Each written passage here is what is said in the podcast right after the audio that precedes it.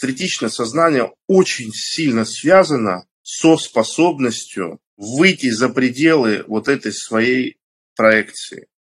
Но вы должны понимать, это обязательно будут эксплуатировать против вас. Обязательно. Объясняю. Вот, например, не существует для мужчины способа красиво, с достоинством выйти из конфликта с женщиной. Не существует. Если женщина кричит на мужчину, или спорит с мужчиной, или нападает на мужчину, вот назовите мне, если вы, если вы не согласны со мной, не существует ни одного способа.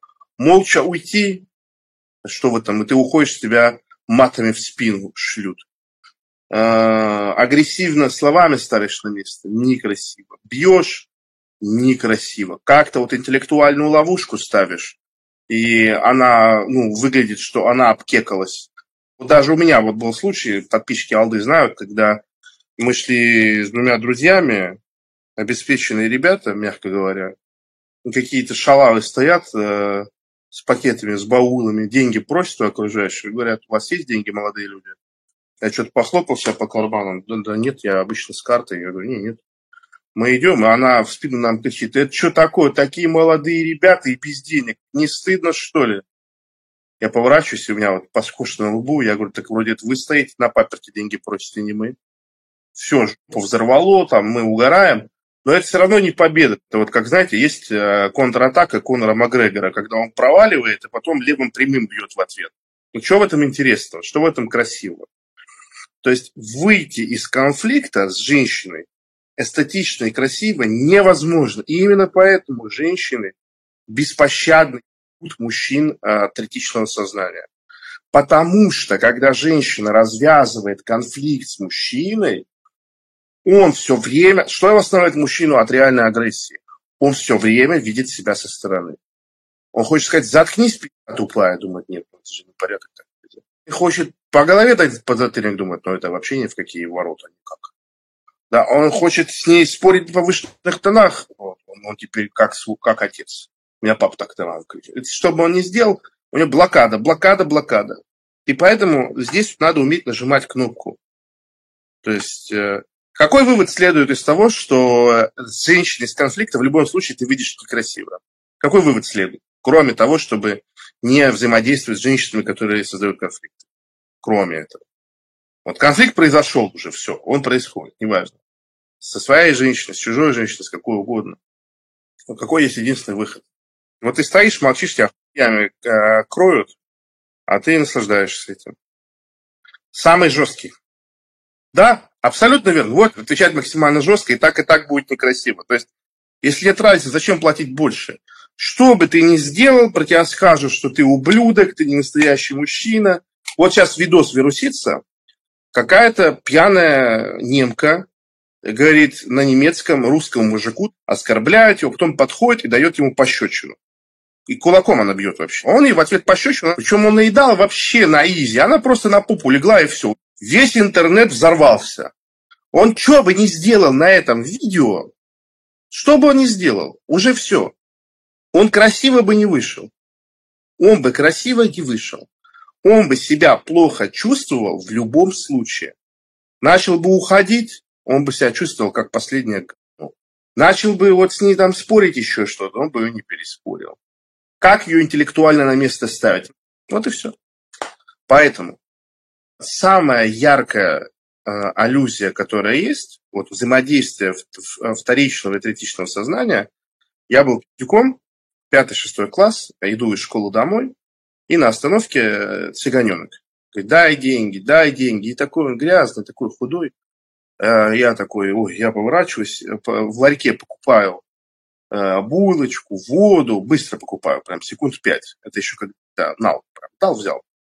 Беру, поворачиваюсь к нему, я просто вижу, что у него в кармане 200 рублевые купюры из моего кармана. Вот, я, он, он уже стоит вот так вот, на меня смотрит. Вот, вы должны это запомнить. Весь мир такой сейчас. Весь мир сейчас такой. Вы мучаетесь, потому что вы выходите в открытый космос без скафандра. Вам это родители не объяснили, и мне не объяснили. Я вам объясняю. Мир – это агрессивная, враждебная среда. Если вы не умеете переключаться, сидите дома, целее будете. Я просто хочу этот момент объяснить, что для людей вторичного сознания все ваши сантименты, все, что есть, это не аргумент к действию. В вашем ближнем окружении не должно быть таких людей. Все, точка. Вот у меня был друг, я думал, что это был друг. Мы там что-то с ним ну, поругались, не общались уже пару недель. Ну так, не скажу, что смертельно, просто охлаждение отношений. Я у него оставил дома телефон. У нас телефоны одинаковые были. Вот и через пару дней э, третий знакомый вернул мой телефон без батареи. Типа себе взял как запасную. Понимаете? Все. Можно вообще ничего больше не говорить. И то же самое касается вот абсолютно всего остального. Это не значит, что люди третичного сознания – это святые люди, которые последнюю рубашку рвут для ближнего своего. Это, это разные ценности. Разные ценности. Хотите быть счастливыми? Переставайте ожидать, что все люди вокруг вас находятся на такой же высоте морально-ценностных ориентиров. Не находятся. Не находятся. Не находятся. Это вам показалось. Так. Вот знаете, все эти истории про то, как ждут, когда бабушка умрет, чтобы ее квартиру забрать. Да, вот это все. У вас это шок вызывает. А так э, живет большая часть планеты. Большая часть планеты так живет. А у большинства людей вот все эти агрессивные, кровожадные, каннибалистические наклонности, они в спящем состоянии находятся. Они такие пусечки, вот все, кого видите, не потому что они пусечки, а потому что они ограничены страхом перед законом. Понимаете?